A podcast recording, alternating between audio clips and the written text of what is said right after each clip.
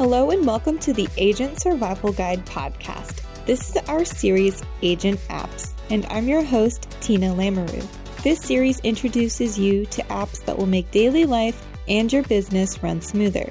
From fitness, travel, to personal planners, and more, we've tested them all. I'm not a big mobile game player. I like to play on my PC or Nintendo Switch. But when I find myself in a doctor's office waiting, or on my break at work, I want something else to do besides scroll through the endless social media feed. The novelty of games like Candy Crush and Bejeweled wore off after a while, and Geometry Dash was unbeatable for me.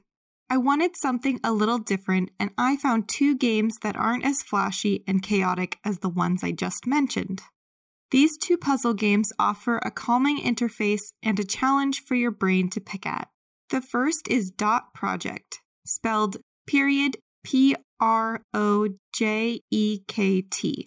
This game has a one time cost of $1.99, which I think is a reasonable cost to not have pop up ads all over my screen. Dot Projekt is a minimalistic silhouette puzzle game. On the screen, there are two unique shapes perpendicular to each other. To complete each level, you must create a shape with the cubes that match both silhouettes. That's where the challenge is. There's no scoring system or penalty for messing up, which I personally think is better for my mental health. The aesthetic is a simple gray scale, and calming music plays in the background. Playing with a stylus might be helpful. Sometimes my clumsy fingers got in the way of my view. There is an augmented reality mode, represented by the letters AR in the bottom left corner.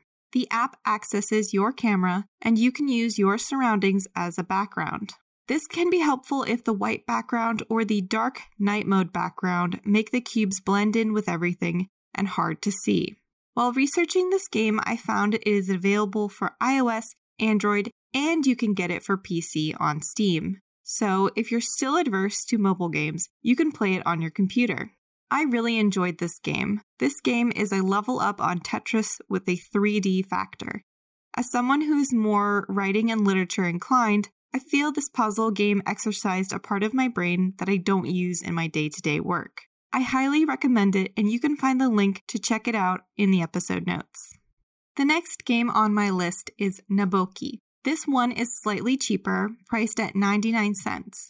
If you got on the trend of fidget cubes a couple years ago, you'll like this game. I have a fidget ring and a fidget cube on my desk, which I find to be really helpful.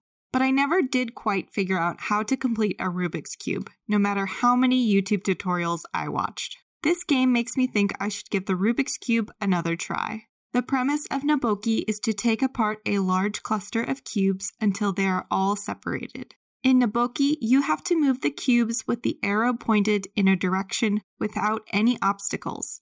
You can move the larger cluster around to see which one you should unlock first. Once you get it going, it's easy to get a lot in a row. As you level up, the cubes have arrows and switches that you need to activate to change their direction.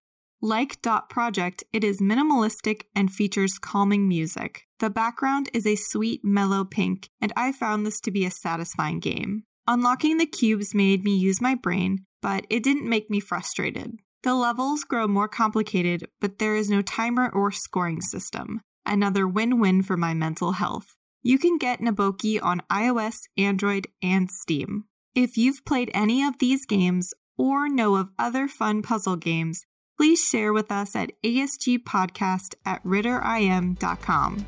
Thank you for listening. The links to check out both apps are listed in the episode notes.